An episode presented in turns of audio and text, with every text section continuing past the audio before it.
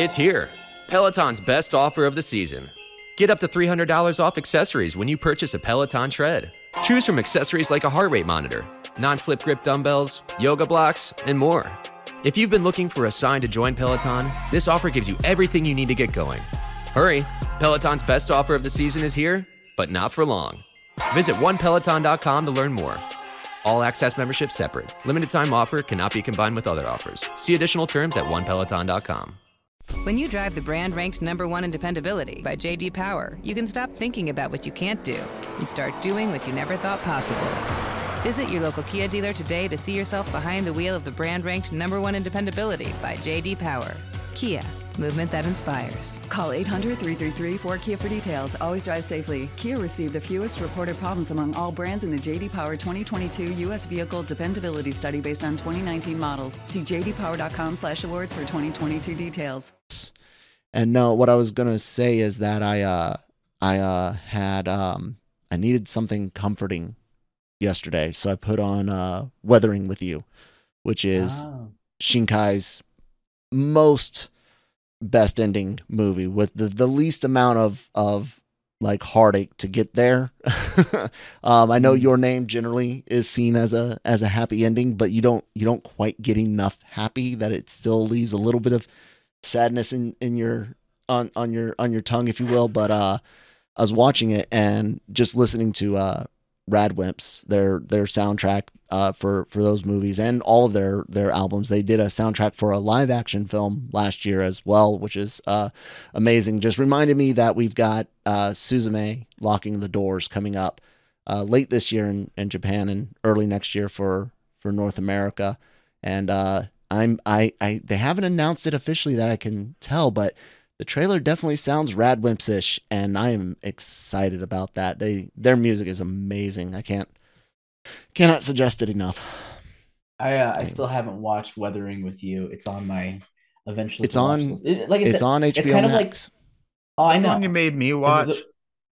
I just like said I we were gonna do it I on the show, and then you guys didn't end up watching it Oh. or something. Mm. Maybe I don't think so. Maybe. I think that's Yeah, the one. maybe. I don't remember if I think finished it or not though, because I think I may have found out we weren't doing it before I finished watching it, and I, was I like, think oh, you're right. good, I That's can fuck good. off. You need to you need to watch it, Jammer. You need to watch it. It's uh yeah, it's one of those things kind of like Tenet where I haven't watched it yet just because I'm like, you know, eventually I'm gonna be in a mood for a new Christopher Nolan movie, and then I'll have it.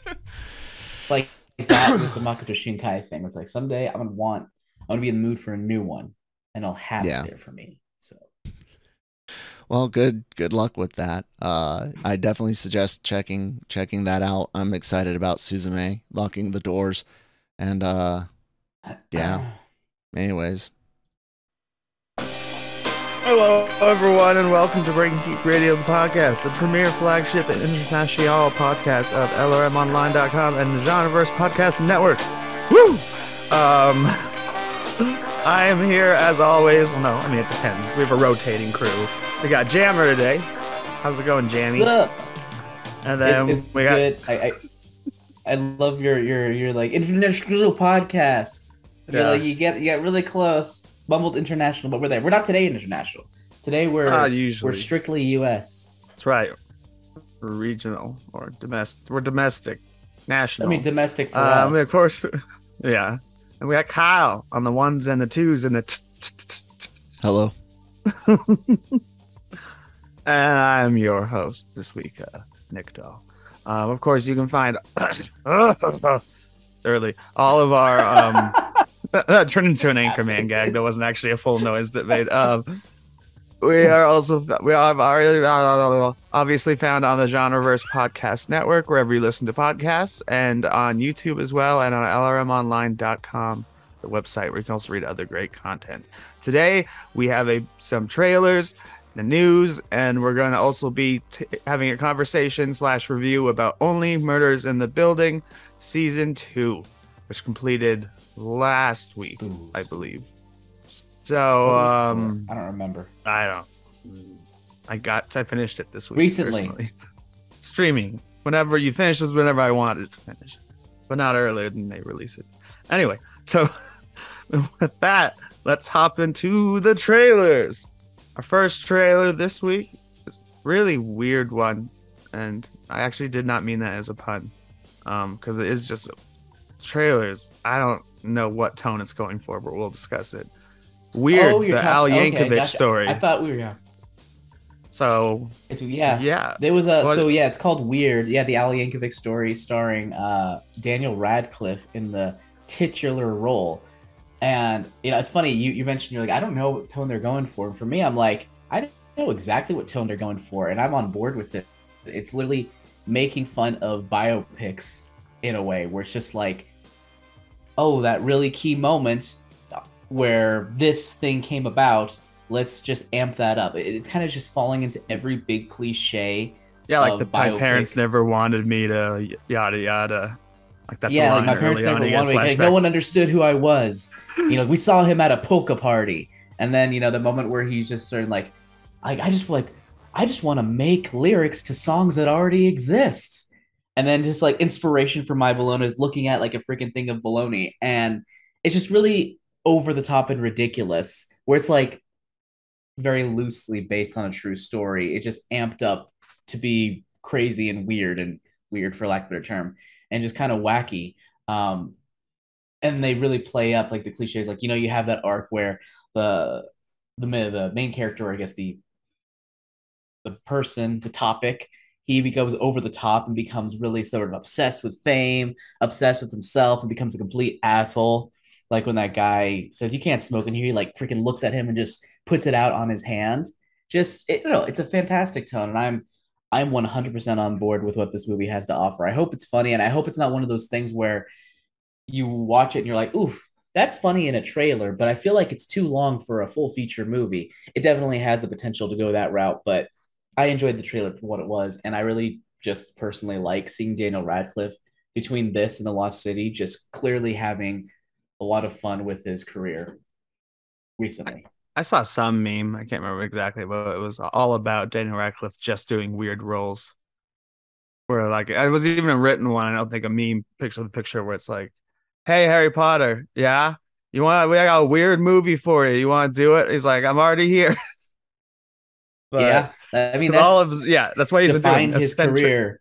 like Swiss Army Man, the one where he's a fo- Swiss farting Army corpse. Man, um, Guns Akimbo is another Yeah, one. I haven't seen that one yet, but I want to. It's so good. It's really good. Like you should check it out. I think you'll have a good time. Yeah, and like you said, his character in the Lost City is fantastic. What did you think of Um, uh what did you think of the trailer? I loved it. I just I don't even know if any of it's true. Like, did he Oh, date Madonna? Is that really? Is No, that but I'm really you curious. think- you're, you're- that's your takeaway? I wonder what's true. None of it. None of it's true, I'm sure. So and it's if some of it's true, oh, that's a nice surprise. movie. Maybe, Okay. probably. Like, did, like, like, I- like the cigarette butt thing. I'm like, there's no way that happened.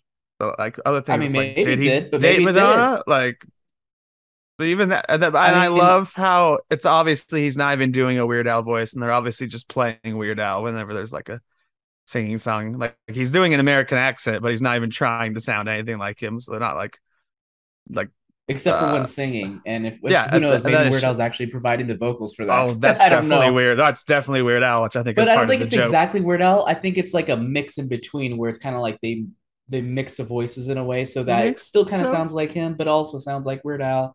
Um, by the Uh, way, I I- it up. To me, like they were just playing the, like the tracks off the CD is what it sounds like, which I think is funny.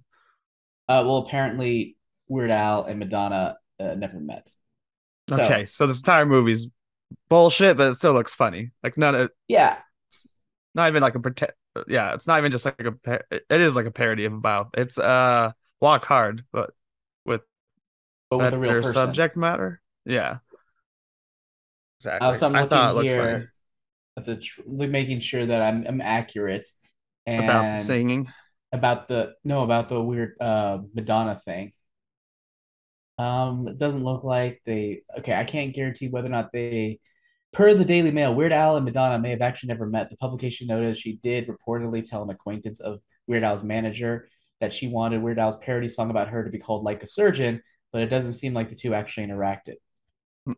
So they definitely didn't date then. Yeah. Okay. Well, I answer some of my questions about it. unless it was online, which I guess is, you know, a very, very impossible thing back, you know, what, the 80s, whatever that was, early 90s. Yeah. Yeah, it looks good. I like his songs. I love Daniel Radcliffe lately. I Thumbs was up. huge into Weird Al. Um, I think most I was into it was in his album Running with Scissors, Mm. which was a Mhm. great album. I don't really think I, I I know some of the songs outside of that, but I don't think I've ever listened to a full album outside of that one. I same actually. Um, I think that was that's the song that has what Age Will. Albuquerque on it, doesn't it? As Or Albuquerque, it's just like it eight has, minutes uh, or whatever, but like just him more talking even than singing. and it has the Star Wars song. The uh, the saga prequel Star Wars continues. song. This is called Saga Continues. Saga Yeah, yeah. begins. It's the saga Begins? begins. Oh, okay. Wow, look at you. You fucking shown up by ones and twos. Okay. no, no, but yeah. So uh Saga begins, I guess, and that was uh making fun of the prequel to the American Pie, not the American Pie theme, to the song American Pie. Yeah. No, yeah. And- yeah, and uh, well, I say, oh yeah, did you know there was a Roku channel? No. I know that's a device my parents use. So I, I, I didn't hope know it it's not. some- channel. I don't think. Yeah. I hope you don't have to own. I don't think you have to own the device to get the Roku channel. I think it shows up on my TV unless it costs money, like on my smart TV on the main screen. It's like I think there's a button for Roku channel. there there are uh it is an app that you can get on other other devices. Yes. free. I hope. I would never I pay for something don't called the recall. Roku. I mean, probably probably the app is free, and maybe there's like a free trial for like seven days or something, and then you can pay for it, or maybe it is free. I don't know. Maybe it's like Pluto TV where it's driven by ads. Who knows? I don't- really don't know what that is either, but okay. Um, ready to move on to the next trailer, which Pluto is TV is like a weird. streaming network that essentially has a bunch of old shit that they just play on loop, like a standard Mhm. TV channel. So uh here is what I found on the Roku channel's uh subscription. You can get a 7-day free trial and uh monthly subscriptions are 8.99 a month. And if every if anyone wants to uh, see it, I can share that on the YouTube screen for you guys uh, right now. They've got stuff from like uh, Outlander from Starz on here, Sister Wives, yay! Uh, a bunch of uh, uh, additional channels that you can add, kind of like you do uh, Amazon Prime Video, where you can add Starz or or whatever. So yeah, eight eight ninety nine for something you've you've never heard of, Nick. nice. I will probably won't even get a free trial because this is one of those movies where I enjoy the trailer, and by the time the movie comes out, I'm like, eh. Yeah, So- that's, that's true. Um, but then again, this could be like this could be a fun, ridiculous movie, like Eddie the Eagle, which was ridiculous and Oh, silly and feel good. I'm sure I'll enjoy it. It's just like it's just one of those mid-level movies where it's like we we watch the trailer because it's easy for the show. We're like, yeah, and then when it comes out, I'm like, Mm. eh. Which is a lot of most movies these days for me. I'm a bad person. Speaking of bad people, what the fuck? Why? we have a trailer for Winnie the Pooh, Blood and Honey, where Christopher Robin's a bad, bad boy and he leaves them. Okay, why'd And, you have uh, to make this sound like a sex thing? I don't know. Because he's a boy. When he comes He- back as an adult, just like uh, Ewan McGregor, only now his friends are out for murder because he abandoned them. Yep. Um, and it's li- literally, you know, it's that we've talked about it when it was announced. It's uh, uh Winnie the Pooh is in public domain, including like Piglet, Eeyore, which oh, I did we didn't know were going to be in the movie until this trailer. I mean, they're just guys wearing cheesy masks, but um, and it looks like a bad student film, like even the quality of it. It looks Um, really bad. Like I'm actually really disappointed because I remember when hearing about it and seeing that initial image, I'm like, oh, they could do something really interesting. And I like in my head, I probably auto completed it to kind of feel and look like a something on the level of like a James Wan movie. Nope, not even close. This is Ah, basically a student film, and it just looks real bad. Like not even worth watching. Bad. It's a movie that is gonna exist purely uh, off of the the hype that it is the first public domain spin-off, I guess, or production for the characters. Or And it's I a don't yeah, and it's a horror. It's like we get to see Winnie the Pooh. Like they really lean into that, like based on the childhood, beloved childhood characters or whatever it is. And yeah, it just it just doesn't look good. Like I like the idea of the idea of it, I think, works. Christopher Robin grows up, he leaves, and then eventually is like, hey, you know what? I want to come back and see how everyone's doing, and then having them feel uh, betrayed and abandoned. It's it's very the concept works. The execution is just it feels lazy and silly and something that I would have watched in college and just made fun of. It's Feels- probably that's it's like a recent Kevin Smith film. yeah, right. That's that's what it, it it looks. It doesn't look like. It looks like it was made purely for that reason, kind of like how you have those uh look-alike those those doppelganger movies. And that's not the wrong. That's not the wrong term. That's the wrong term. Like transmorphers, or those Oh, ones that oh, are yeah, meant yeah. to look like real ones. Like this obviously isn't meant to look like something real, but it's like, oh, you know what? Fuck it. Yeah, It's sure. It's an interesting shock concept. I'll go value. see. Yeah, Yeah. it's basically the shock value of what it is, or or at least the intrigue. And then you watch and you're like, oh, well, that wasn't that wasn't even worth the the hour and ten minutes it probably is to to check out. I'm sure more people saw the announcement in the first pictures than actually watched the trailer. Oh yeah, even let alone like the trailer than even watched it. Um, but yeah, it's it's out there. That's the thing that's gonna happen. Um, it looks like it could be funny because it is going into the horror tropes really hard. But yeah. this one's but it- it's- definitely if Weird Al's one I might not actually watch. This is one I definitely won't watch. Yeah, it's this is like I'm trying to think of the tropes, but it doesn't feel like whoever's making the movie has a strong enough handle on filmmaking to make those tropes funny. It's just gonna look wrong, like it's done wrong or cheaply. So It's definitely done I'm cheaply, sorry. but as I said, even the style looks like a, a bad student film. Not that there are a lot of good student films, but I just say I would just say student film. No, it looks like it was shot by someone who only completed like freshman year of film school. I don't know. I don't think I could have completed something that extensive. neither could I, but freshman year. it Looks a lot worse than a lot of the ter- terrible movies I had to sit through at like the end of the semester to see the one movie I wanted to see. Yeah. But yeah, that's Pooh, Blood and Honey, Winnie the Pooh, Blood and Honey. But good title. Title's better than and the concept are better than anything else. Title's even better Yeah. than the concept. but I guess we've had enough trailers this week. Maybe we'll see one of them. Maybe we won't see either. of I think I do want to see Weird. Weird does look Well, like, like I a lot said, of fun. I want to see it too, but when the time comes, will I like really like be like, oh, I'm gonna stop mean, I watching don't this think- show. I'm stuck watching that or or watch this movie. Yeah, I'm not going to prioritize it, but like in like I don't know We should try to do something when I'm wanting for a movie, I'll probably be like, "Hey, Weird's out. Yeah, fuck it, let's watch it. Let's throw it on. I'll rent it off of iTunes for too much money, and then Why check not it out get the free move on with my trial for a? Free seven day trial. Yeah, because that's, what I'm just- gonna 'cause do. I'm I have a bad history of just not canceling things and then having to pay a month well, fee. I, I haven't literally canceled my HIDIVE it- subscription in six months, and know I don't even that use it anymore. Oh, anime related. Yes, Uh, there okay. are uh, like if I ever I don't heard of it, it's Roku or anime related.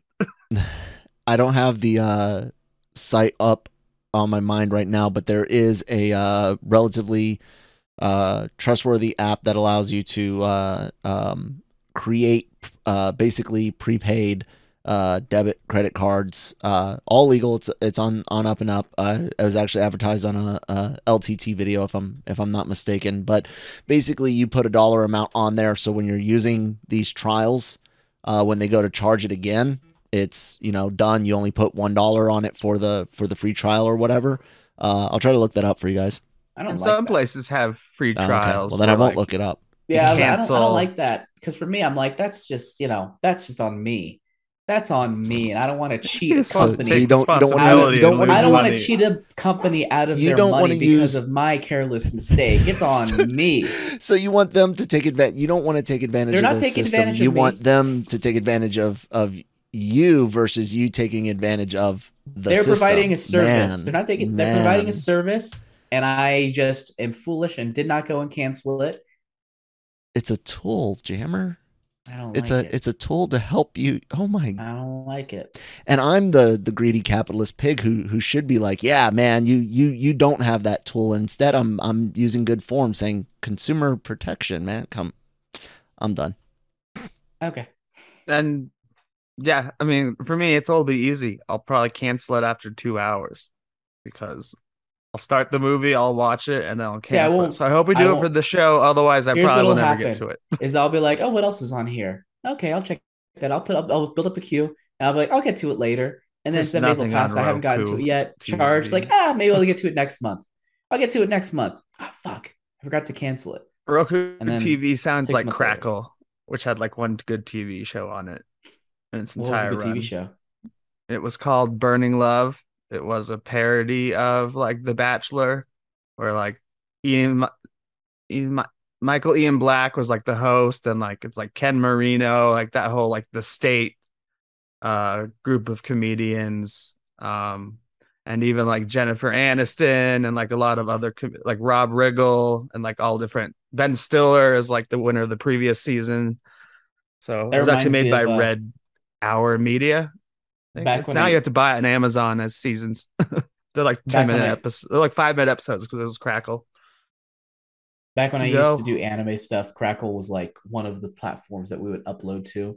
Like we were like, okay, we're, once we're done editing it and doing subtitles, uh, you're gonna upload to Hulu, you're gonna upload to Country, Crunchyroll, and then you're gonna upload to Crackle. I'm like, what the fuck, Crackle? Really? Crackle of all things? That's of all places. That's where we're putting it. I if they do that still. Later in Crackle's life, I'm sure it's still out there. Sony literally re- tried to turn it into their streaming network and like put up full length movies and stuff, but I think it costs money had the Joe Dirt sequel. exists. Which I now know is a thing for the first time. Yeah, Joe Dirt. What the hell is it called? Um, I'm- Joe Dirt. No, I can't. I won't Loser. assume. I, Beautiful wa- I was going to assume David Spade's not in it, but I won't assume because he has it. no career. Is he in it? Okay. Yeah. How dare you? He's in me at all. commercials right now. I know that's that's the- like and not like the so some celebrities you see like uh J.K. Simmons, you know, like they have their whole commercial thing or John Hamm lately, and you're like, okay, they're famous, they're just doing commercials. He was Oh, in but then like you see someone like David Spade, and you're like, oof, that's all you can do. Oh, he's in the Hotel Transylvania and Grown Ups franchise. Otherwise, he hasn't been funny since David Spade died. I mean, since Chris Farley died. That's not true. Well, like dare you. whatever. What Don't you- just didn't shoot you me? just Is that the say- show he was on? Didn't you? Yeah, he was on Just Shoot Me, and didn't you just say like, oh no, I'm not sure was it you? It wasn't you. But what about Emperor's New Groove? He was funny in that. The which one? Emperor's New Groove. That was Oh, yeah, he was funny talking in about that. that on Daily Cog. Yeah, I was like, I got confused for a second, and then I was like, wait, no, that was Mandy and Kyle who talked about uh, who talked about him in that. He was uh he was pretty funny in uh Love as well, where he played the actor girl's dad. Yes. Is that the Paul Rust TV show? Yes, you've talked about it Yeah, several I, times. No, I couldn't. Well, yeah, I like that show. I don't remember him being in it. So Yeah. it's a funny show. So he's in it. I was just trying. There's so many shows that have love in the title. I was trying to make sure it was that was the one. Mm. Anyway, I'm tired of bashing David Spade. I apologize. Well, I'm not How tired dare of it, but I'm gonna stop. I took that oddly personally. And he was good in Just Shoot Me. Or was no, yeah, he was on that one, and Andy Dick was on Just shoot me was News great. Radio. I used to always confuse those two. Um, Interesting.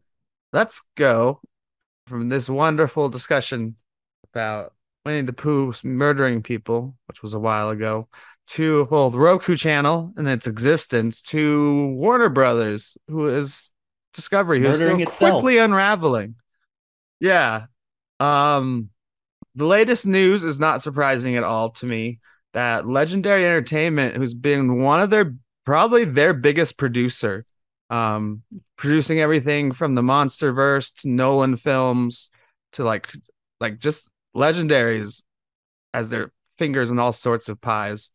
Um, like they were a co-producer. Yeah, I, I can't. There's a lot. If I had a list, I could go down it, but I already I named mean, they're some big synonymous. They're synonymous with for- like big budget movies. Yeah, like um, with- them with, uh, or Bad Robot with or international appeal. yeah. Because Yeah. it's isn't it partially owned by a Chinese company, if I'm not mistaken. But yeah, they are eyeing leaving Warner Brothers to for a rival studio. Just like no, no, no, no, no, no, no, no, no. To be clear, they're not eyeing that. They are there eyeing their rival studio options with Warner out. deal over. Yeah. Okay, because there's a potential for it. They might stick around, but their uh, subscription is the wrong term. I guess their deal with Warner Brothers is up, and they're now courting other folks for potential. Um, but does not mean it's a guarantee. They could end up sticking around with Warner Brothers. And one of the things, oh yeah, of course they've done. They, Dune is a good example of something they've done recently that's giant. Um, they also they've been with Universal in the past where they still have their. I think they still have their logo on even the most recent Jurassic World movie. Because once you're part of a project, yeah, and like then you said, they still they're doing Dune two. They're doing Dune 2 and one other project. So the, the ones that are already in the works and in production with Warner Brothers, they are still going to they're going to follow through with that. Unlike that time when Warner Brothers didn't follow through with distributing their movies uh, as originally planned without telling them anything, which really pissed off Legendary. Uh, and yeah, Kyle confirmed that Wanda Group is the parent company of Legendary, and they are Chinese. Interesting. Wanda Which- Group also owns makes sense why AMC they- theaters. Do they really? I didn't know that. Yeah, I know that because they bought us when I was at AMC theaters. How long ago was that? Five to seven years ago. That's about the same time they bought up Legendary. So there you go. Maybe it was like a, a one-two punch there. And they're like, we really want to get into this whole film industry thing. So, Yeah, oh, of they're all over the place. everyone's been. If you've been listening to us or paying any attention to media, like you know, movie news, Warner Brothers Discovery is kind of collapsing upon itself by making bad decisions and having made bad decisions in the past that have led to stock drops. Um, they're not all stuff That they've is a recently. highly Kyle likes- editorialized comment. I just want to make sure we understand that it's a highly editorialized comment. Um, because one could argue that they are just making really specific business decisions with the hopes of stabilizing the company, decreasing their wasted external cash flow, and, learning their entertainment. I mean, and only losing investing, their, uh, only invest. let me finish. Only investing in things they know will make money, which could ultimately be good financially. And who knows, it could lead to better things down the line. It could lead to a more stable company. But as of right now, especially for people like us who like a variety of different content, it could also mean that they're going to no longer invest in a lot of the fun, weirder stuff that makes them so unique. So it's a double edged sword. I personally don't like it, but I can understand why a businessman would do it. Anyways, continue. well, and in a story like this, it it seems to be costing them talent. Talent that's like to work with Warner Brothers Yep. are going elsewhere. Um, like even Snyder, like he only does like his next pro. He's like he basically has a first look deal with Netflix right now, not Warner Brothers. but that was years ago. Rebel Moon. Yeah, but uh, uh, yeah, but I think it happened as soon as the Whedon cut came out. Yeah, but that that was like was two- that was like made, 2017. yeah. That was like five or 2018. That was but- like, or okay, fine. 2018. Well, it feels this like had nothing to do Nolan, with what's I currently think, happening, though. Is my point. No, but that's uh, they're making even wor- what seem like worse decisions. You know, like you said, for financial reasons, or you know, Zaslav guy or David whatever. Zaslav, but, the new um, the, the CEO of Discovery, the parent company that has since absorbed Warner Media.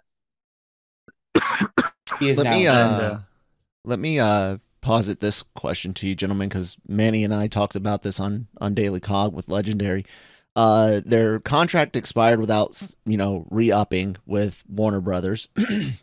However uh we we know that the recent shift from streaming focus to trying to get people back to uh purchasing media whether it's digital or uh physical and getting people back in theaters there's only one other big studio that doesn't have their their own uh, uh, streaming service that isn't trying to uh, straddle that that streaming and and in person bridge, and that's uh, uh Sony. your favorite.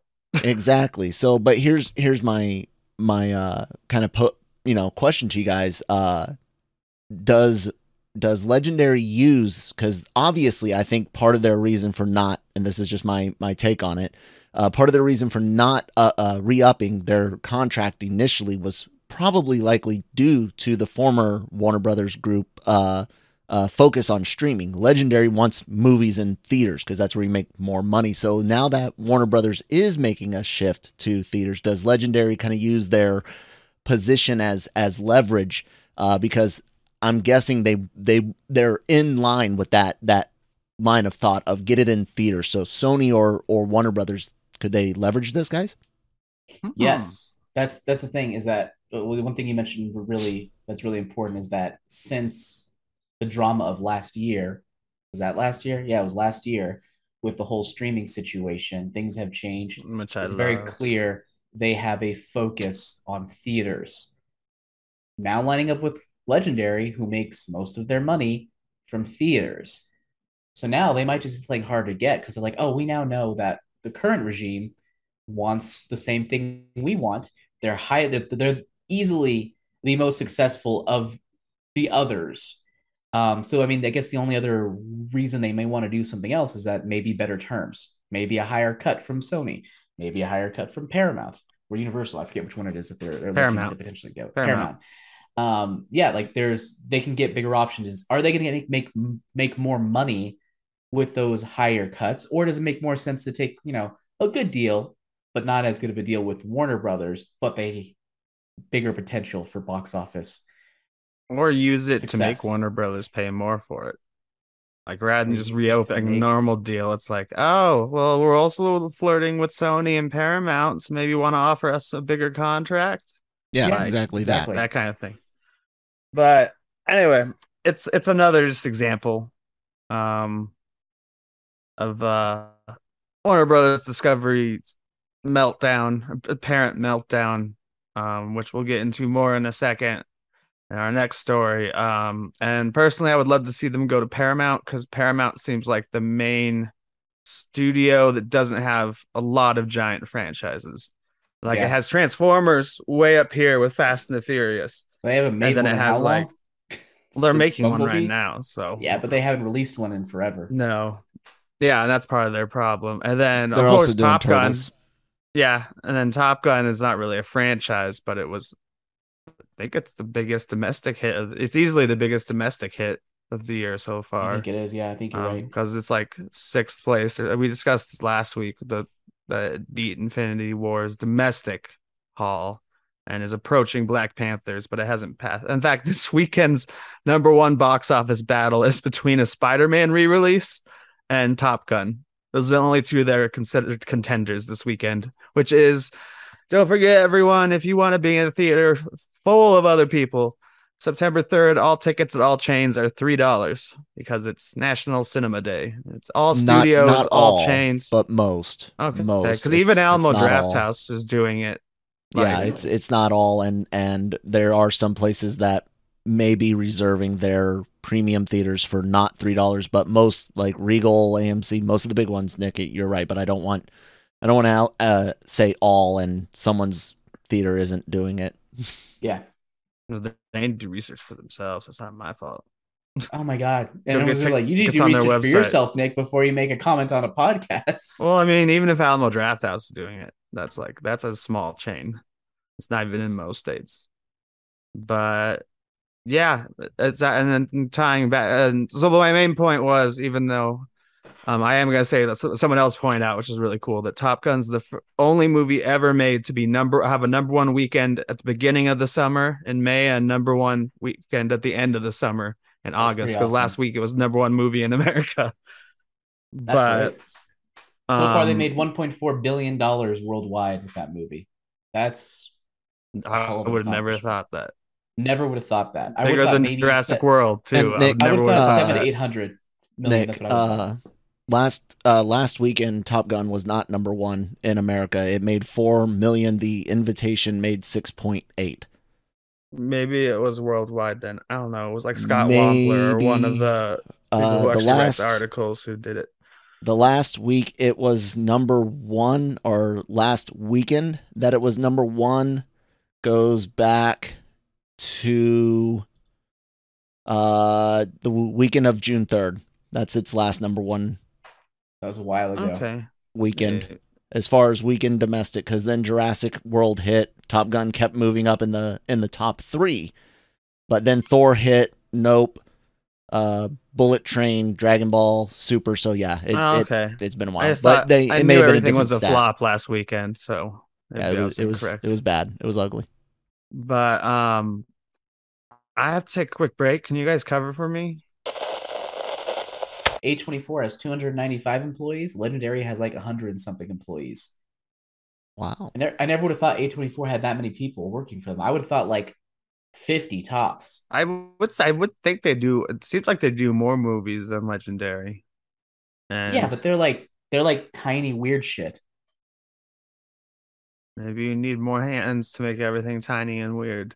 But my last point about Paramount is that the one of the reasons I hope they go to Paramount um is Top Gun notwithstanding and Transformers being up here. Some of their biggest franchises are like Star Trek and Mission Impossible, which don't reach the same heights as big Star franchises at Yeah. even Sony. So So wait, you just want Paramount devoid of better. like yeah i love paramount i'd love to s- they have some they make some of the best movies because they also alibaba or whatever that they're like a wanda group type Alibaba. yeah they're like an uh, they're like a wanda type you know giant conglomerate that just owns part of like paramount or skydance or something because like you know mission impossible or star trek you'll see like bad robot skydance ali whatever so yeah it would Alibaba. be uh, nice if Legendary was working on some good franchises over there. I don't care. Say the don't care. names right, Nick. You're gonna bring it up. Say the names right, or don't avoid saying them. That one company that owns blah blah blah. Skydance and Bad Robot, which I can say. Anyway, we still got more to say about uh Discovery Warner Brothers or Warner Brothers Discovery. Whoa. Sorry, just okay started showing a trailer on my screen that was louder than my own voice um for the news article for uh DC FanDome 2021 because there will be no DC FanDome 2022 FanDome. Um, it has been ca- fandom excuse me it has been canceled by um, warner brothers. Um, it started in 2020 um, during the pandemic when there really wasn't you know there wasn't a san diego comic-con you know like no hall h to show everyone so you know that was when they kind of rolled out and was like here's our dc projects similar to when kevin feige gets up at either an investors meeting or d23 and is like hey here's our marvel projects coming up. Um, but yeah, it's not happening this year. And which, you know, they also didn't show up at Comic Con. Um, because we all assumed there would be a FanDome 2022. But This is, Hammer, this is what do you another think of instance of, them axing unnecessary expenditures. Their statement's interesting. It says, with return to in-person events, Warner Brothers Discovery is excited to be able to engage with our fans live at numerous Comic Cons around the world and will not be scheduling DC FanDome for 2022. I'm actually disappointed in this mm-hmm. because I like digital events. I like Nintendo Me too. Directs. I like things that don't need to be revolved around specific Disney events Plus Day. Yeah those are those are great like i like those types of things um and i I- considering the fact that as you said they didn't even go to san diego comic-con this year to say to cancel this and then say with the return of in-person events we're excited to engage it's like no You you're excited to biggest cut in-person costs event. yeah. you're excited to cut costs so you can keep going and make more money. Like I think he's just trying to cut as much as possible as soon as possible so that, you know, the fiscal quarter, whenever theirs is, Mhm. once that ends, it's like, see, look at this. We're doing good. And then maybe they can start ramping those up. But it's very much seems like a very uh very much a cost-cutting adventure. Now, a, a venture, but like maybe I'm wrong. Who knows? I'm obviously don't know anything about what Warner Brothers is doing, but that's certainly what it feels like hmm outside of a vacuum where they're just axing everything left and right, cutting it down, saving dollars on fucking staples, you know, uh, if they're in their offices. I wouldn't be surprised if they're doing shit like that. I don't know. It just seems disingenuous. So they better be at the next big event. Are they at New York Comic Con? When's that coming? That's October. Oh, October. Well, they better be there if they're going to do in-person anything. events. Haven't Yeah, I seen know, anything uh, really Unless announced.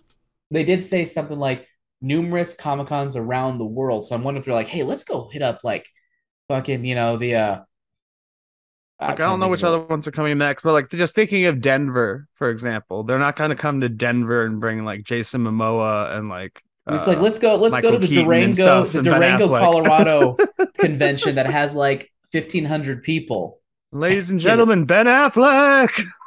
but I, I just wonder if they want to have like, hey, let's just go to these really small conventions that have less than ten thousand people around the world and just go there. I don't know what their approach is. Like that. That could be my only thing is they want to do a bunch of small ones at other places, but I don't know. We'll see. You better have a presence over there in NYCC, Warner Brothers Discovery. Do you think this will cost them in the long run as far as eyeballs on their projects? Here is the thing. Or only Probably not nerds much. watching FanDome? Probably not much. Um, because at the end of the day, I think it's great for us and brand and stuff, but like maybe if you actually do the uh cost benefit analysis, you have the the bean counters over there, they're like, hey, you know, we spend five million dollars to set up an event or five million dollars to go to this one thing. Uh it probably doesn't really add that much because you could just drop a trailer and you're going to get just enough people, just as many people getting excited about it because of the nature of your characters that they're have such wide appeal. Maybe it's great for us and it's great for their brand overall, but at the same time, it's not going to determine whether or not someone sees their movie. So maybe it's financially not in their best interest to go. I don't know. And they could do it cheaper than past years too, because they always make it seem like, you know, like there's kind of like a CGI environment around someone like Zack Snyder talking. Yeah. Um, you know, whereas they could just do the Kevin Feige thing, where it's just a stage where he's standing up there and they're putting the name of movies on a simple screen behind him without having to, uh, you know, spend all this money on like this is interactive FanDome. Um, I saw a funny tweet where it was like, the reason they're doing it is the FanDome collapsed and killed everyone except for The Rock, who's holding it up. And I guess in a year where, again, this is hyperbole, this isn't fact. In a But year when you hyperbole. canceled more projects, no, it But isn't. it's not, I know. I'm sorry. You got me for a second. In a year when they've canceled more movies than they've announced, again, hy- hyperbole in, in the Jammer's case, um, maybe it's not a good idea to. Yeah, show up, hyperbole is in line we really with don't know. the- What's... with fandom, fandom hyperbole. Yeah, nice, nice.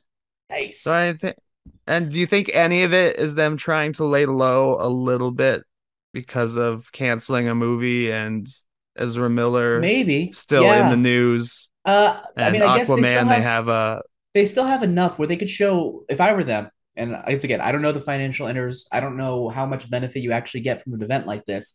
But if I were them, I'd be like, okay, what do we have? Where we pushed a bunch of movies back, but we still have a lot of footage to show. We could show Shazam, we could show Aquaman, we could show, we could show. They have a lot of stuff to show off, even if they have been canceling a lot.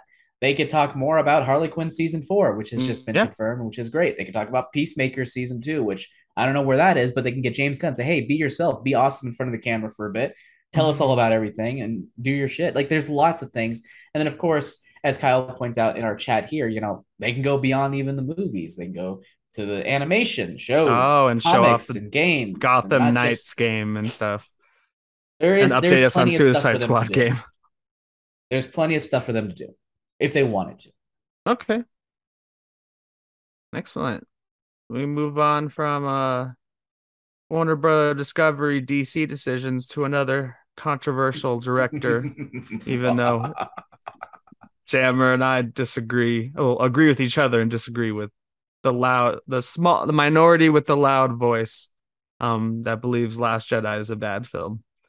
Um, the well, that's not the story, but that's in the articles. He has a quote where he's like, "I'm even more proud of it now than I was before."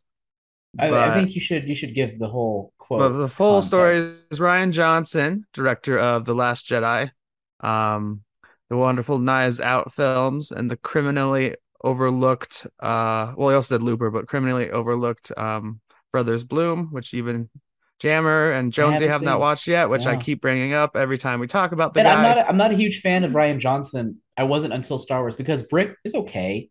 Looper, I wanted to like a lot more than I did.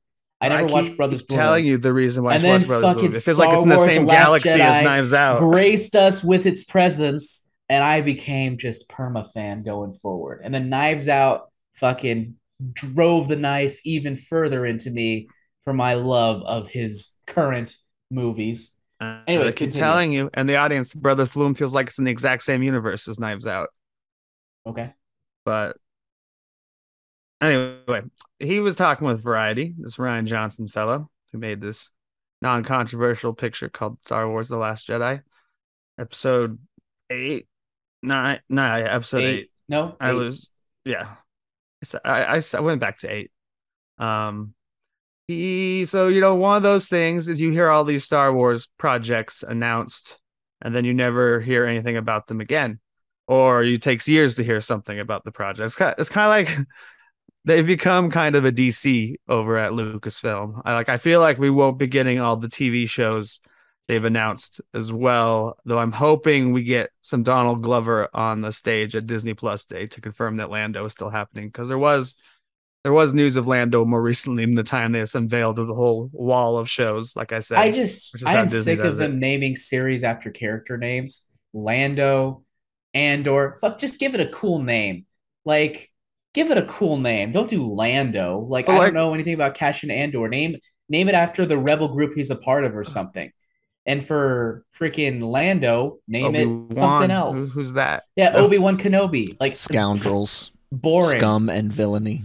Or like I don't uh, know. I like lots of that. things for Underworld. or like yeah, just like the fantabulous adventures of Lando or the Lando logs because he This does isn't open. Harley Quinn. No, but like the Lando logs, I think would be interesting because he does open. He does it in the solo movie and he does it in the a comic, a Marvel comic that's canon uh, about young Lando. if Star he's- Wars used any anything with the word log in it, people would Star Star Trek. Trek and Well, that's Trek. that's Get why I was pissy. confusing it. He says Chronicles. Yeah, that they should call it the Lando Calrissian Chronicles because he like he does a Captain Kirk's like captain's log. I think he does. Yeah, he does it once in Solo, and he does it in the official canon Marvel comic where he's like La- the Calrissian like Chronicles. He's like today I was on a planet with some sexy alien. You know, he like does this whole Lando thing. Um, so but I digress into other Star Wars. Uh, we're back to Rian Johnson um, giving an update about um, his Star Wars trilogy, which was announced five years ago. Um, Was it five years already? It says Shit, right. here. It was, was it was, it was announced right five years before, ago. right before, I think it was two months before the release of The Last Jedi. He had finished the movie two months earlier, or two, three months early, had like no issues with filming. Everything went by buttery smooth. Everybody was like, oh no, it's done. It's ready to go. Like, that was like the single smooth production that Lucasfilm has had in the Star Wars franchise. but The he was not happy go lucky about it. Have you seen the hour, like the two hour long feature on the making of, like the feature length feature? He is at the end of that. He's like, I fucking hate my life. He's like, I love I Star mean, Wars, but I'm so ready to be done. Every filmmaker's like that. Freaking Daniel Craig talking Yeah. about wanting to slit his wrist and jump off of wrist. a building. rather than do another one. And then he's like, okay, one more, one more for the road. Um, so the quote is um, from Rian Johnson I've stayed close to Kathleen Kennedy and we get together often and talk about it, referring to his new Star Wars trilogy. It's just at this point of a matter of schedule and when it can happen. It would break my heart if it, if I were finished, if I couldn't get back into the sandbox at some point. Um, I'm assuming the next Knives Out film is a well, what do you think? I think maybe the next Knives Out film is the last film he does before launching into Star Wars. Uh, what do you think, Jammer? I unfortunately would be surprised if he actually makes a Star Wars movie or writes and directs Hmm. another Star Wars movie. I might see him be involved in a writer capacity or a director, not director, a producer capacity. But man, I I think I mean who knows? Maybe Lucasfilm will do it. I love The Last Jedi. I think it had great potential. I just uh, it it showed that the franchise had great potential beyond what was established. And then you know the third, the last movie came in and squandered it. But he is not someone you want to announce for the franchise, unfortunately. Um, and yeah, I, I don't know, but if he is going to do it, let's just say he is going to do it. Um, will it be right after Knives Out 2, which is Well, I'm Glass looking at Onion? the I want to article say now. There are no other projects on his list Um, Knives Out three. no, that's what I'm saying. That's the only other movie like on his like list. is Knives Out three. Yeah, I mean that would be the time after after he's done with Knives Out three to go back and do it. I just don't know if Lucasfilm. I wonder if they're just kind of like, "Yo, what's up, Rian? We- Yeah, we love you. Let's just hope you slowly lose interest. Find another Knives Out franchises. Keep doing that. We'll just keep pushing back this Just trilogy keep doing Knives every decade because we're sick of fans, you know, sending us death threats and hating us. Um, so yeah, I would be surprised if this actually happens, but if it Mm. does happen, I don't think he'll be writing and directing it. I think he will be producing it or writing it. I'm in basically at least camp. having someone who is keeping him in check. Maybe pair him with Dave Filoni or something so that people can be like, okay. No more Dave Filoni. People fucking love Dave Filoni. I know, but like he's he has his fingers in too many pies. That's Mm. all I'm saying, and it's all starting to run together to one Yeah. gross pie. but uh, My point is, but the, but I think also there's here's another potential though. Maybe I'm wrong, and maybe they do. Maybe in two years we do get announcements like, "Hey, his first movie comes out here." Also, it takes place a billion years after the last thing in Star Wars. That way, he could do whatever he wants, and people aren't going to lose their shit because he's not going to like be messing with beloved characters. Instead, creating his own sort of thing. Um, I and don't know that was how what he said in feel about that. 2019. I know that, but I don't know. He's oh, I don't I don't know how my point is I don't know how I, I don't trust it until it happens because we've been told that before and then everything always connects back. I'm like legitimately That's what- stop connecting back. He will be the one, if any, for it not to connect back. even if you didn't switch time Taika. periods, you could switch. I don't trust him. Yeah, I don't trust him. even if you didn't switch time periods, you could switch locations in a galaxy, like and In a galaxy people a little have bit never closer. heard. Of, They yeah, In a only galaxy a one galaxy. closer to Earth. No, but like the opposite side of the only have one galaxy, they galaxy. have never heard of the star, uh, heard of like Coruscant's like on the Yeah. fringe. They've never No, heard of the Cor- Skywalkers on the other in side. the dead center. Not Coruscant, uh, Tatooine. The galaxy's Tatooine's huge. out outer rim, but yeah, What if it's called what if it's It called is Beyond huge. Tatooine Like, we're and then it's like solar outside system. of it. They could This be is something set off off of Tatooine. That would be amazing. But Yeah, that, that just sounds so dangerous, Jammer. How could you possibly have a Star Wars thing that, no that takes place that that takes place At least off, give of, us a off of Tatooine? Oh, Well, it has to be ah. a sand planet. It doesn't always have to. No. Tatooine. What if what if here's the thing? What if what if we have a Star Wars movie where literally they do everything they can? Like there there cannot be a single solitary grain of sand in this entire film. Like and I think if you go to, you know, The Last That's the way Anakin would want it. you can kind of look sand. and be like the salt moments. It's like, oh, it's kind of sand. No, none of that. It has to be zero sand. That planet Zero actually didn't sand. remind me of a sand planet, but like obviously you have like Jakku and whatever the planet is in Rise of Skywalker. So I just Yeah. I just want to say I've I've been on the the record many times saying Johnson doing three films set a thousand years in the past, a thousand years in the future, or completely separate from Skywalker's and well, let's face it, with with Disney in charge, Papa Palpatine. Uh, if he had done something like that, or if he does something like that, I'm hundred percent behind it. Uh, and also, he's not allowed to do do anything with military with, without serious advice. It's called Star Wars. You have to have military. Well, then he needs to And learn how to. He been needs to learn. He needs to learn how to freaking uh, Star freaking write it. He needs to been learn how to accurate, freaking Kyle. write it. No, no, Star no. Wars There- has never been that accurate. you legitimately have Finn and Rose who who get crashed right in front of a whole line of ba- bad guys, and they got a long distance to to move over to get back to safety, and they just walk. No, no, no, no, stupid. what does that have to do with the military? Okay then. Dude, Well, bad guys would ahead and, shoot uh, at them. Bad guys would shoot at them, Kyle and they they don't. They're able to walk movies. right, right, right past all of those those enemies, all of the the equipment, all of that stuff. They just walk right on by, back back home. Stupid. Yeah. You're right. The military's never done anything stupid. Oh, I didn't say that they they didn't, but that is dumb freaking writing. All right. We could talk about Star Wars all day, folks, until Kyle is red in the face and I'm exhausted, which I already am because it's early. I'm taking a nap after this. But I stayed up too. I didn't sleep well last night. My roommate decided to sleep on the couch. When he sleeps on the couch, I can hear his snores and his moans from my bedroom. Not like sexy moans, but just like, ugh, like every time he like even slightly moves on the couch, and it's as loud as like someone yelling. He's like, ugh.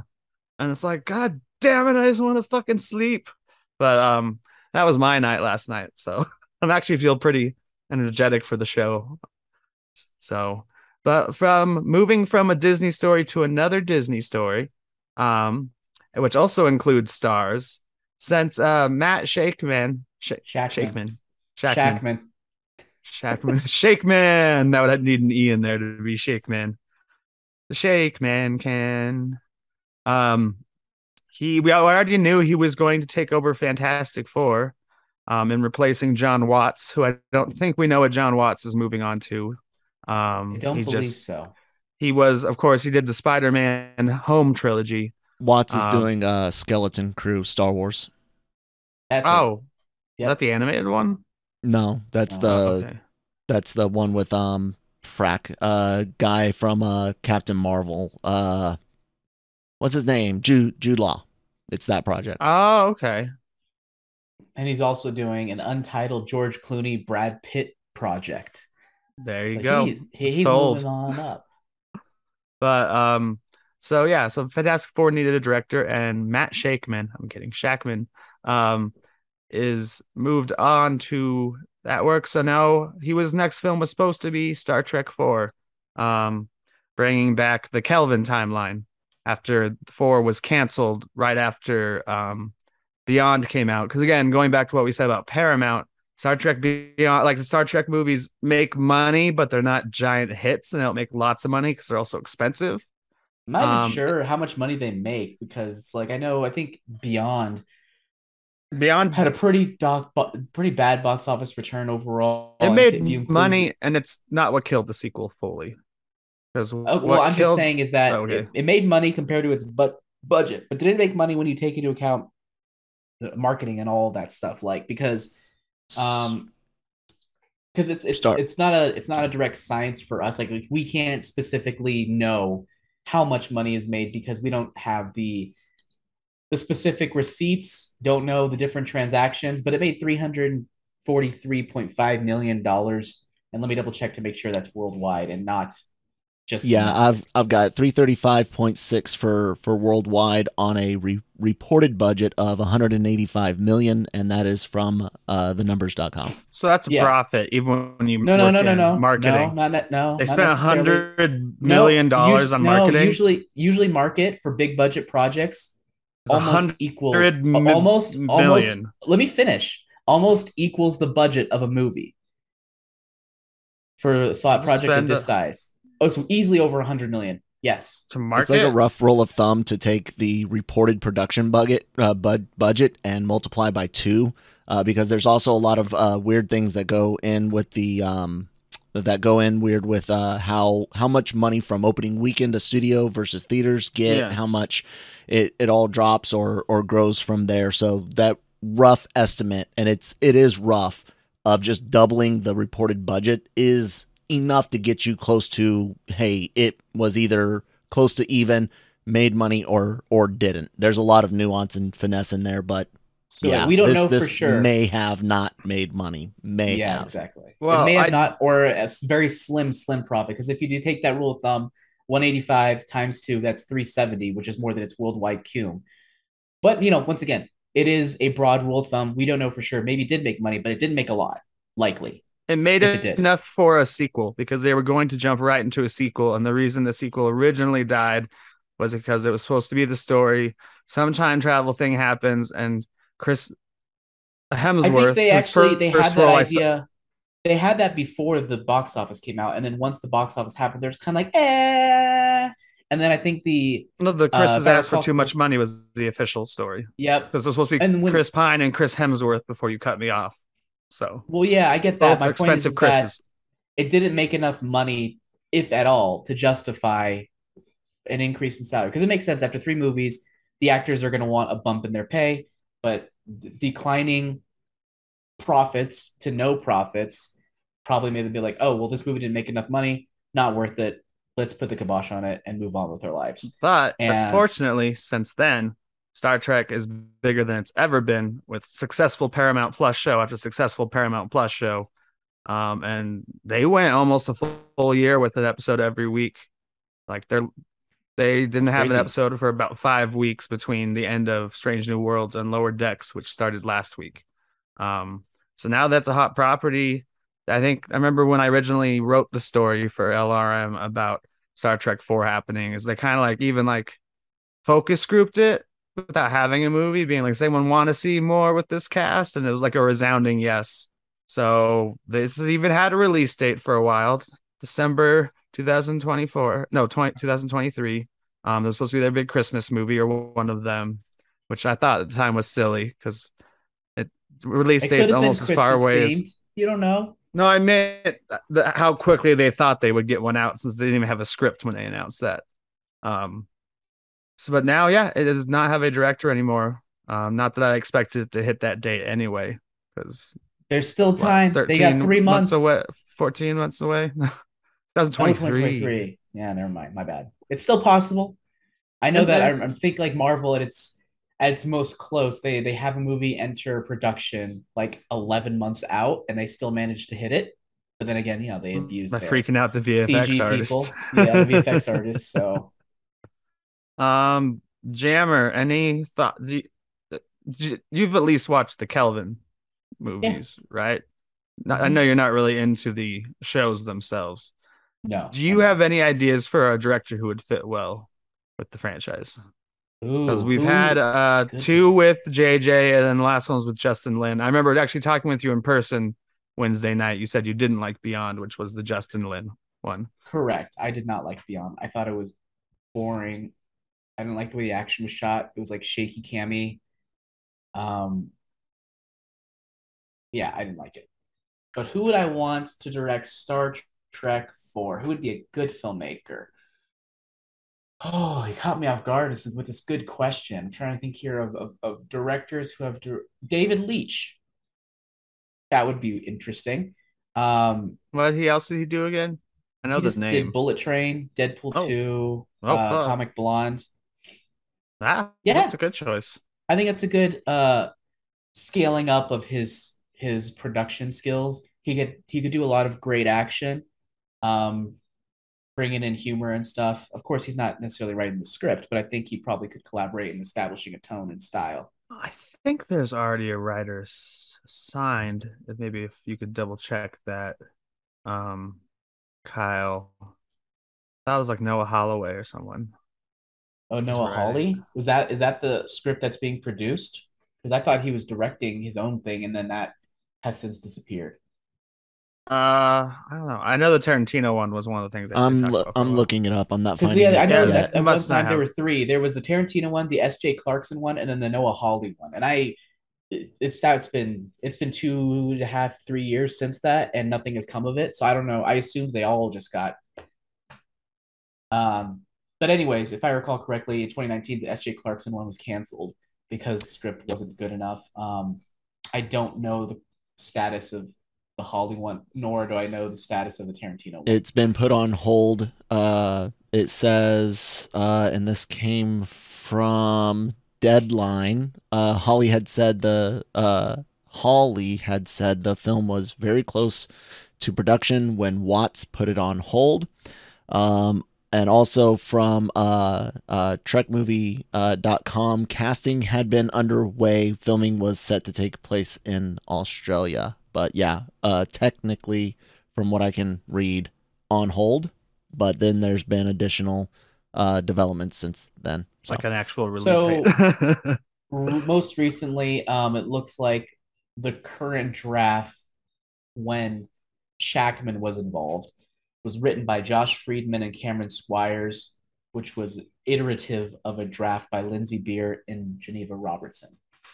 so it doesn't seem like there's any reason why they would necessarily scrap the draft, depending what depending which director they get, it doesn't appear to be the case, but occasionally you do get a director who's just like, or even throw it just out. as a slight rewrite to fit their style. Um, I- for me, the safe bet is Jonathan Frakes, who plays Riker, um, next gen, who I believe I know he. Direct? dir- Yeah, he dir- he's directed at least four episodes of every live action show on Paramount Plus, and I think he directed First Contact, which is one of the no, most that's popular. Ronald Moore, Okay, well, he and definitely that was has going to be my suggestion. Was Ronald Moore? oh, Is he alive? look at that. I don't know who that Yes. Besides, uh, I don't know. no, you know what? Stanley Kubrick. But my other wackier one, though, I don't, since they were considering Tarantino, I think they consider this guy and maybe have him and the guy who wrote three rewrite it slightly because one of the co-writers on Beyond was Simon Pegg, who's a great friend and uh, collaborator with uh, Edgar Wright. So Hmm. unless I I don't would he's think- been actually suggest that too. I don't know Wow, about Edgar that's- Wright. that's He's crazy. uh he he's might be too- too weird for he's too much Not of a weird, free but like spirit. he would want to make his own style. Like they would have to. I that's think what I say. have He would probably rewrite it with Pegg, and then bring back Pegg as the writer from half the writing team from Beyond, and give us, you know, just looking at this picture on uh LRM about the article. Um, you know, you just look at their costumes and you're like bright blue, bright gold, bright red. I mean, Star Trek is always so colorful that it could work. I don't see where you would insert lots of uh modern Oh, music like he likes. I do to need to issue a correction. You were right about Frakes directing uh, First Contact. Ronald Moore wrote it with uh, uh, Brannon Braga. Sorry about that. So, yeah, story he- by Mo- uh, Moore as well. He's the uh, the safe bet because yeah, he's still there's like I, he's directed multiple episodes of all the live action ones. Um, Yeah, Moore did a Discovery, lot of, uh, Yep. yes, and some of the better ones too. And he's done horror. He's done some of the horror ones. He's done some of the funnier ones. So I say that you're a safe bet and just is yeah, he's good at directing Star Trek. Why not let him do a feature, especially as the shows become more and more like features themselves. Um, anything else on Trek, y'all? I'm ready to trek away from Trek. Nothing against Trek, but And We're gonna trek burning. with uh speaking of Shankman, Shakman, um, we have some very exciting news about casting in the Marvel Cinematic Universe.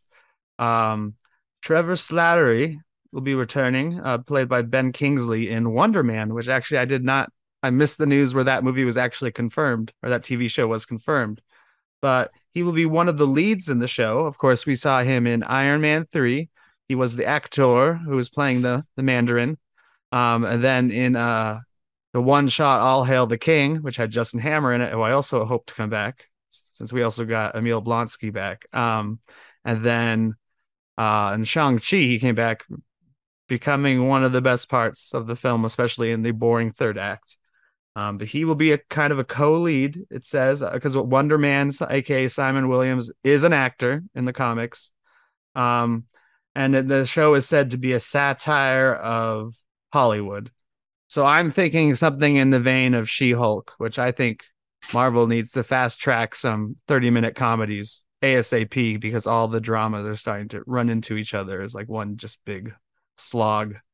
Um, Jammer, what are your thoughts on Trevor returning and how it could? Because I would even say Tim Roth reminds me his his new Emil Blonsky reminds me a lot of Trevor Slattery, where he's just like hanging out and he's like, you know, I don't do that. I think it anymore." probably has a lot to do with his accent too. His accent, I think, is the same. Yeah. I think they have the same type of accent, so that probably lends a lot to it, and sort of like hangy, like sort of, you know. Uh, I could see that, but as far as I think this is a great, unique idea to have it be, you know, uh, another series. I'm trying to think here who I'd want to, and I know for a fact that whoever is involved in this, because I don't think they have anyone who is. Did they mention a showrunner or or a I don't think they have yet. producer? We don't even have an actor playing. because uh, I, I'm trying to Wonder think here. Man Who yet. do I who do I want to be involved? I know it's not going to be anyone I name, but I'm curious about like as far as like the style and feel for it. What are we getting out of this? You I will it would say be this great. oh, uh, Jammer, to answer your question, uh, filmmaker uh, Daniel Cretton, who did uh, Mm. Shang-Chi, uh, teamed up with, uh, and this is from uh, THR, Hollywood Reporter, back in June when this uh, show first came to light, uh, uh, teamed up with Andrew Guest, uh, who worked as writer producer on uh, Com- Community and Brooklyn Nine-Nine to tackle Wonder Man. So Cretton and uh, Guest. and Marvel's had a lot of luck with uh, community directors. And Cretton's Because, also uh, doing one of the Avengers, the the, the Kang Mm, movie, mhm. if I'm not Kang mistaken. Yeah, Dynasty. yep, King Yep. Dynasty. He's gonna be Yeah. a busy boy. but um, I would say I don't think you'd be able to get him to actually do it with his schedule. But James Gunn and do it kind of peacemaker style without the violence because He he actually already cast Wonder Man and deleted scenes from uh Guardians of the Galaxy Volume Two. There was posters on the wall, kind of akin to all those weird movies made by Chris Evans in uh within Scott Pilgrim, Scott Pilgrim. versus the World. There were posters on a movie theater wall, all of them with uh Nathan Fillion as Simon Williams, aka Wonder Man. So at least maybe he'd be a producer on that and get Nathan Fillion into the MCU if Marvel. I mean, because that's that's not even a deleted scene; it's just footage we never saw. So I was I was listening. they could do any casting, but I was watching um this this great show, the John Campea show on YouTube, and he mentioned that he's hearing rumors that Nathan Fillion would be playing that other character. Not confirmed, but that Wonder Man, yeah, the no, title no, no. character. yeah, Wonder Man. That that's possible he could be playing that the role. Um, but I'm In trying which to case, I say you get James Gunn even as a producer. He's done a lot with uh, Nathan Fillion. I don't think so. uh, I don't think I want James Gunn. Um, I think I want James Gunn doing other things. I'm trying to think here of what type of style I would personally want for this show, and I'm almost thinking of um. Well, it'll probably be in the end be someone we've never heard of because a lot of Well, these yeah, I know, but I'm trying to think of the style that I'm going for. Like, what type of like? Can I point to a movie and be like, "Hey, it's like this," except bringing in superhero shenanigans? And I, this is a really weird pull, but I'm gonna pull it anyway. Um, Christopher Hail Guest. Caesar, Hail Caesar. Oh, basically hopping around from set to set with these actors doing about their thing and then somehow incorporating superhero side story subplots into it into sort of like a, fr- a, cr- a frenetic week within a movie or a series that Trevor Slattery and Wonder Man guy is working on together. That could be interesting. you think it would be a yeah. prequel then, or has Trevor become a famous No. non-criminal? This is, this is no, not a prequel. Definitely after. so he's just back. accepted back. Uh, Wouldn't he still be a criminal? When they just lock him back up if he came back? He was in jail when he got broken out by the Mandarin. But I mean, hey, maybe he pops up in She Hulk and gets, clears him. Yeah, oh my she- she god, that would be so great. he's gonna would be be like, the best hey, you know, cameo. he's like, I, I, you know, I really Locked was, him I. I was a victim. I was being held at my own will. They were just throwing pelting women at me along with mountains of cocaine, and I couldn't help it. And then I helped save a village from dragons. Exactly. You know, I think I think they can work in him getting off in some way to the point where he's now going back into Hollywood. Since I had this thought, this is another LA set show. She Hulk is one of the first shows set in Los Angeles. I oh, mean, Oh, I Iron love Man it. lives there, but I it's, love it's very New York. Because like And I love I the think- fact that it's LA. It looks so LA, and I'm like, oh, I feel homesick. So yeah, like you could very easily even start that show with She Hulk getting Trevor out, um, just like she does.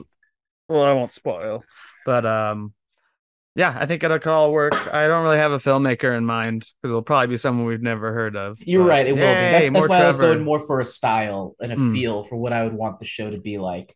Um, what's it? Hail Caesar's kind of a weird one. I would even like, do mockumentary. eh, I'm not interested in that personally, but I can Like- see why like you a would s- go there. Behind the scenes person who's like shooting Wonder Man, like he's doing a movie with Trevor, and like you know, it's like sh- shot like a making of, and No, then it like turns into something is. bigger. Yeah. No, I mean, but like not just a mockumentary, but the reason they're being shot is because like you know the people who shoot the interviews and the whole process of being made, and then put out like a five minute special feature with all that footage. In the case of Well, most films, So here, here is another option. Then, if you want to go the mock mockumentary route, pull Matt Reeves away from Warner Brothers. It's like you did Cloverfield, do that except Marvel. Go. Ew, no. It's more found for hate. I didn't even see that. All that I couldn't finish that movie because it made me sick. All the terrible camera work. I know that was the intent, but I hate found footage movies. I mean, you could shoot Yeah, it like you know, mockumentary as opposed to whatever, but at the end, it turns transforms from mockumentary to like action mockumentary where stuff's happening. Yeah. I don't know.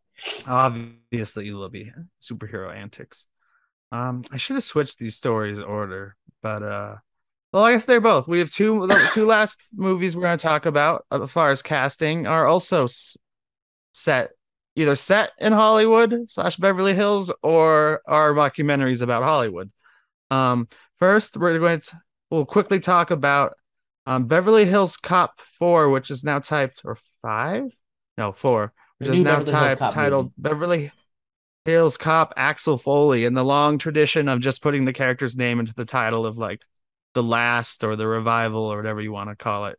Franchise that has been touched since the 90s, but people, they, it's one of those projects you talk about forever and you actually never expect to see it happen like the Spawn movie. which is how I missed that it already has a yeah, which already has a director, um, Mark Molloy, and a writer Will Beal. So I missed it was actually already announced as happening for real, but it this week it had in order to make it feel real, real, real, they cast Joseph Gordon-Levitt and oh, I missed it, Taylour Paige.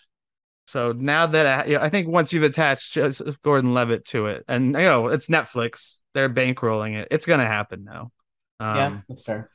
Have you have you ever liked the franchise, Jammer? I have to say it is it is not a franchise I've seen anything of. I know it exists. It was always one of those movies where it's like I would go to the blockbuster and be like, "Should I get that one?" Nah, I'm gonna get Rush Hour for the first like third third time instead. You know, show like- you're- showing me uh, anime. I'll show you the first Beverly Hills Cop, which I feel is the only one worth watching, but it's on the same level as Rush Hour or Lethal Weapon, Okay, that's and fair. it's Eddie Murphy's funniest performance. Lethal. Weapon is also that for me. I haven't seen Oh, it. let's Lethal I remember first. this is how disconnected I was with the Lethal Weapon. I remember back when I saw trailers or TV spots back in the day for Lethal Weapon 4. And I remember thinking, I, I forgot how young we were at that point. Maybe Oh, we were the 10 90s. Yeah. or younger. I remember it's like Lethal Weapon 4 coming to theaters. And I'm like, there hasn't been three Lethal Weapon movies. movies never get that high. There's not ever that many sequels. And it still stays in theater. Never. Never saw any of the Lethal Weapon movies. So never seen Hmm. Lethal Weapon We'll movies. Never seen first. the the Beverly Hills Cop movies. So I can't really say I have uh I- whenever I hear Beverly Hills, Hills Cop, I think of Beverly Hills Ninja with Chris Farley. Very different films, even in type of I comedy. know. Because Beverly Hills. Cop is more grounded in a Rush Hour way. Hmm. Like, it's a comedy, but it's not like stupid. I don't know best way to say it. But from that, move on to another movie set in LA, presumably, about which is a mockumentary. Um, a few weeks ago, is it a mockumentary? Cruise News. I mean, not necessarily a mockumentary, but satirizing Hollywood okay. um is uh something from cruise news a few weeks ago christopher mcquarrie who's written over over 10 i think closer to 15 tom cruise movies and directed like the four four mission impossible movies with him including the two dead reckonings that haven't come out yet. Um working on three projects with tom cruise and one of them is a les grossman character. Um that, that character being the executive pro- yeah the executive producer or like no studio head for the company that was making the movie within the movie Tropic Thunder um a movie where most people who saw it didn't get that it was Tom Cruise until later in the film because it had kind of a fat suit on he had like hairy That's hands and true. arms There's no way people didn't know it was Tom Cruise. They the first time I saw it, I didn't get it until the scene where he's like, I go and negotiate with terrorists," and I'm a Tom Cruise fan. you didn't know that was him. At first time I saw it, I was just like, "Oh, that's Tom Cruise." That's weird. I guess Well, I saw it I guess I the marketing cycle. I, saw it at a test screen. thoughts. Oh, that's true. You did see it at a test screen. That's a good point. but um he we- we've known about this project um he's been wanting to do it for a while christopher mcquarrie I I don't think he's done a lot of comedy, even though you know all the Mission Impossible films are funny. Edge of Tomorrow has its jokes. Um, He didn't do Edge of Tomorrow. he wrote he? Edge of Tomorrow. He wrote it. It's one of the many ones he wrote.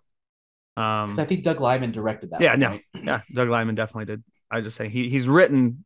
He hasn't directed most of these movies. He's written most of Tom Cruise movies of late. Um, it sounds like they are trying to get, or they are in talks with other actors from the original Tropic Thunder film.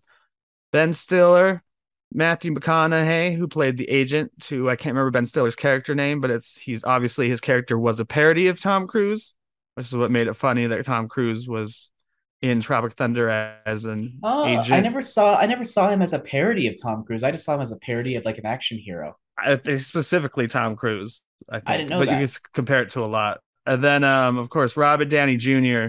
who I would assume in this movie, since it's not about Tropic Thunder, would just be playing the Irish actor and would not have any blackface this time. Um, yeah, I think that would be fun. He could still be the main character, and so that you know almost like a, you said, like a the other one, like a Hail Caesar type grilling of Hollywood from his perspective of trying to keep these actors he's worked with before in line, and because he's a very aggressive clear, character in the movie. This isn't uh, a 100% confirmed that it's going to happen. This is just something that's no, it's something Christopher McQuarrie and Tom Cruise are confirmed to be one of their three projects they're working on, and it's confirmed that the actors are in talks, but no one has signed up yet. Okay. So again, this could be a movie that never happens. It Who could knows? be, but I, I, like the idea. I think it like oh, kind of like the Kyle saying thing. There's a lot of potential. And, mm-hmm. There's a lot of potential. Kyle saying the fandom wires hit rate um has a good hit rate, but no one else is saying. No, I said deal. I don't know oh. their hit rate. I do not know Fandom Wire's hit rate. They're the ones saying that they have an exclusive, uh, Nick, and what what you sent me, an exclusive that talks are going on. Um, the trades like THR, Variety, Dead, Deadline, and all them reported on the fact that this was a a project on Mind back on August like eighth and 9th. Yeah, but uh, no one else has reported on Fandom Wire's uh, story. So take that for what you will. I would hope that if they're going to get this movie across the finish line, that they would at least get Ben Stiller in it because Tom Cruise actually went. The story is Tom Cruise actually went to Ben Stiller asking to help Which him revitalize his career.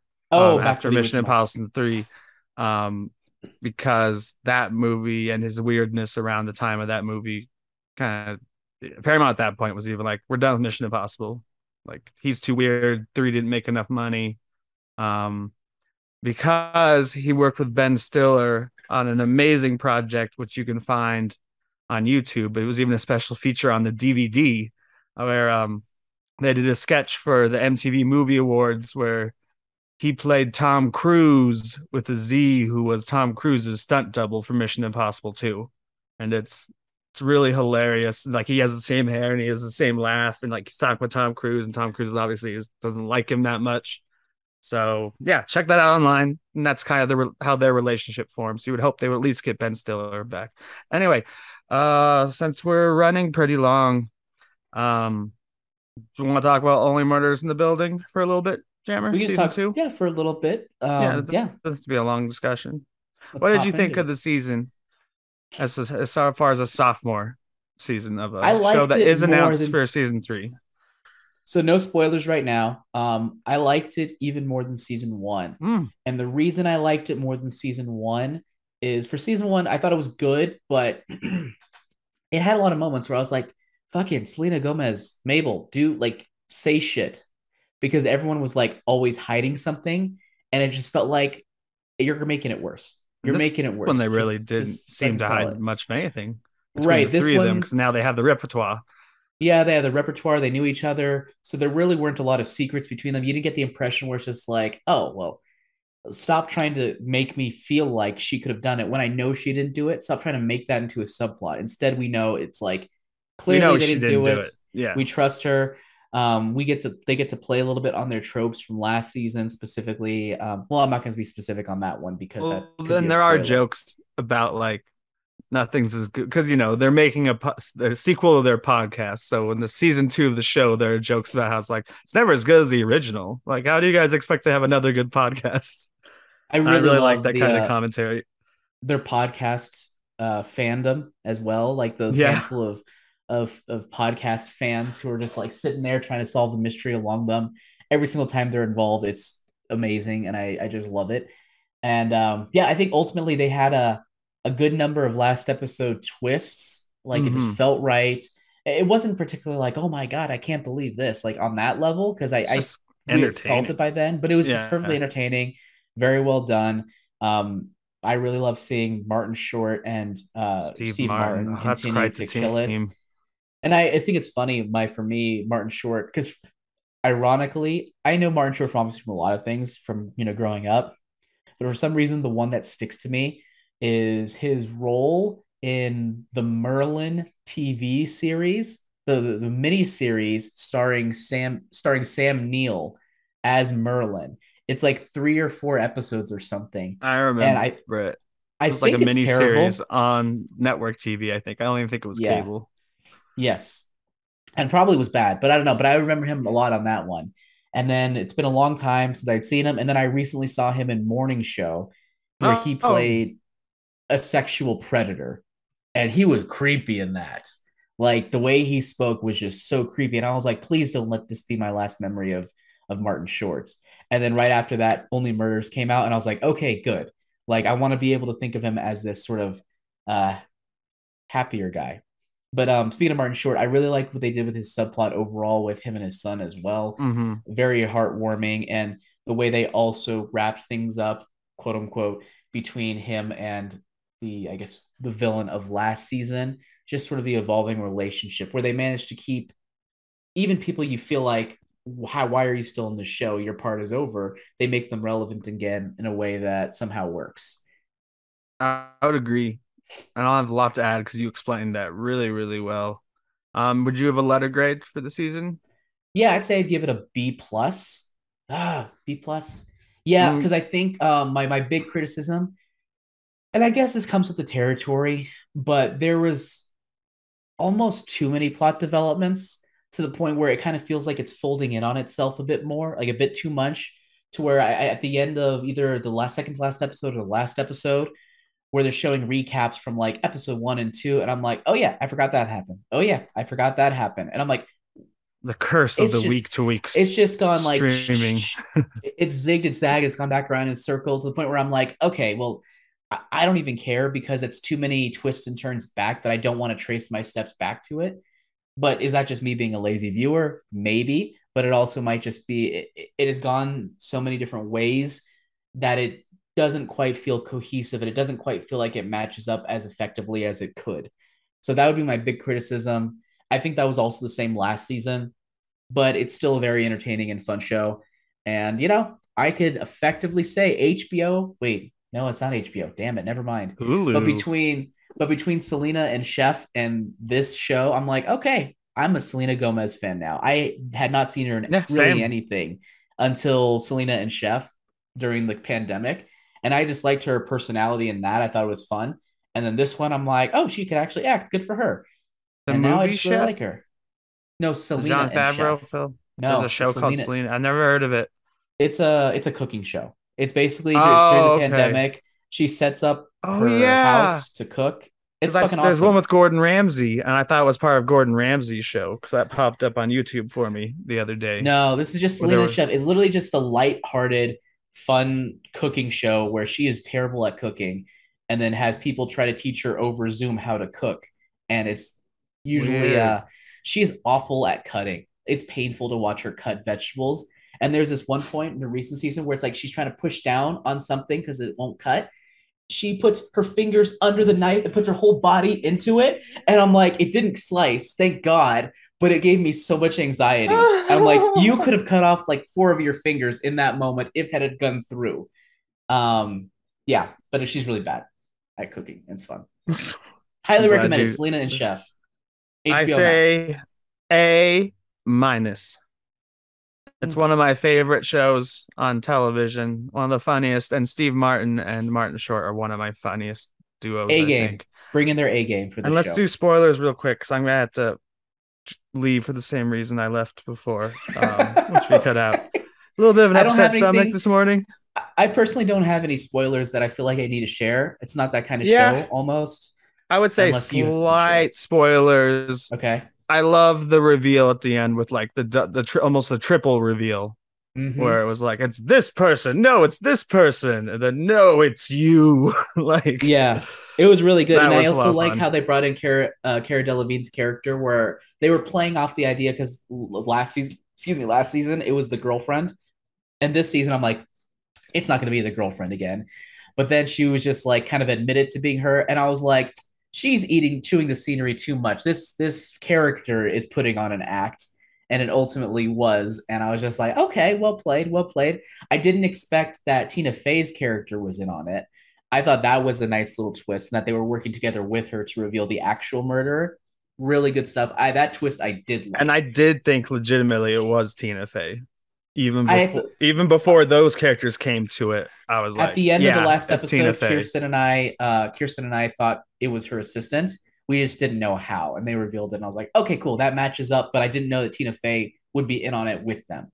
Yeah, And it- a probably one of the funniest reveal. moments in the show. Also, was literally all of Tina Fey's characters' fears. Like she fears the slow inside motion, of tomatoes. the inside of tomatoes, and they have everyone talking in slow motion, oh, and then bringing out a tomato and a cutting board and just like cutting like it squishing it. Yeah. like what are you doing? Really funny stuff.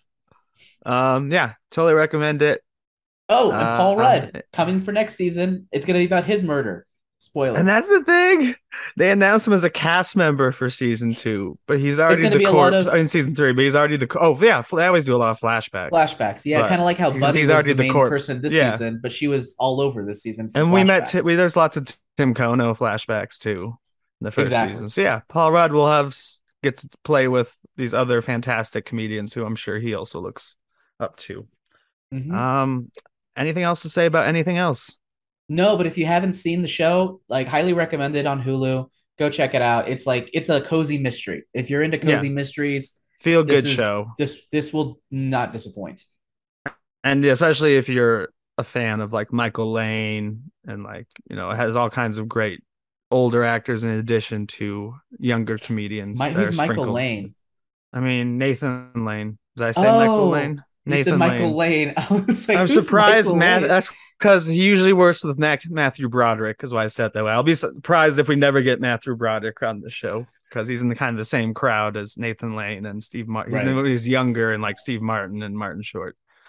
Um, I guess we'll close her out then. Um, thank you for listening to Breaking Geek Radio, the podcast. Um, we have now officially left SoundCloud completely, I believe, Kyle. You can shake your head yes, no, if that's true, and are using Sounder as our distributor. So you can still find us on all the same places you were listening before. Um, we're hoping to add even more locations because Sounder's a nifty little website, and you can even go there to listen bitch. to us.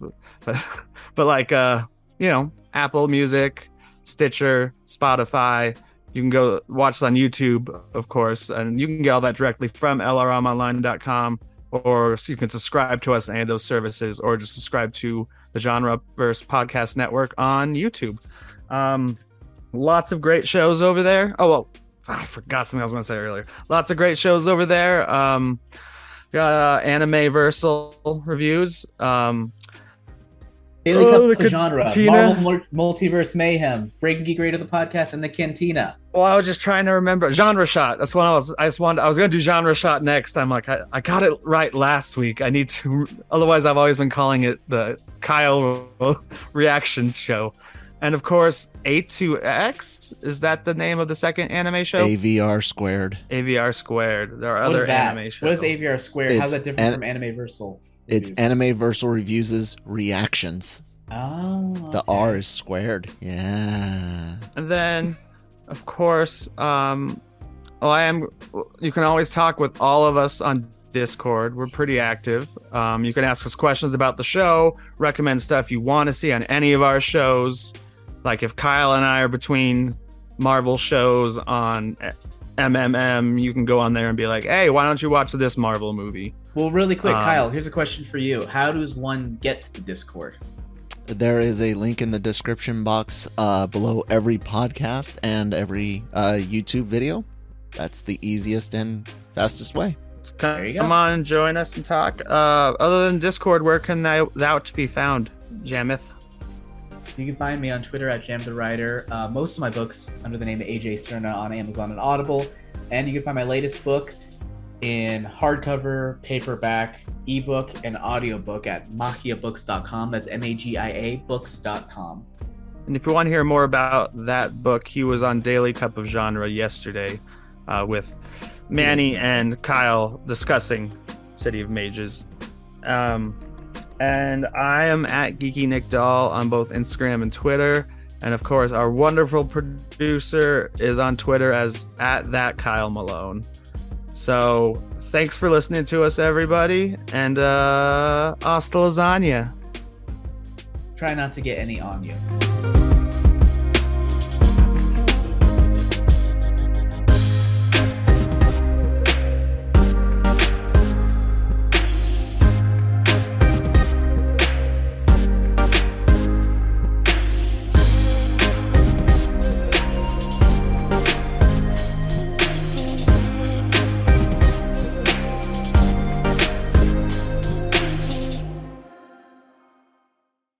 When you drive the brand ranked number one in dependability by JD Power, you can stop thinking about what you can't do and start doing what you never thought possible. Visit your local Kia dealer today to see yourself behind the wheel of the brand ranked number one in dependability by JD Power. Kia, movement that inspires. Call 800 333 4KIA for details. Always drive safely. Kia received the fewest reported problems among all brands in the JD Power 2022 U.S. Vehicle Dependability Study based on 2019 models. See jdpower.com slash awards for 2022 details. Mary redeemed a $50,000 cash prize playing Chumba Casino online. I was only playing for fun, so winning was a dream come true. Chumba Casino is America's favorite free online social casino. You too could have the chance to win life changing cash prizes. Absolutely anybody could be like Mary. Be like Mary. Log on to ChumbaCasino.com and play for free now. No purchase necessary. Void where prohibited by law. 18 plus terms and conditions apply. See website for details. The voice in the preceding commercial was not the actual voice of the winner.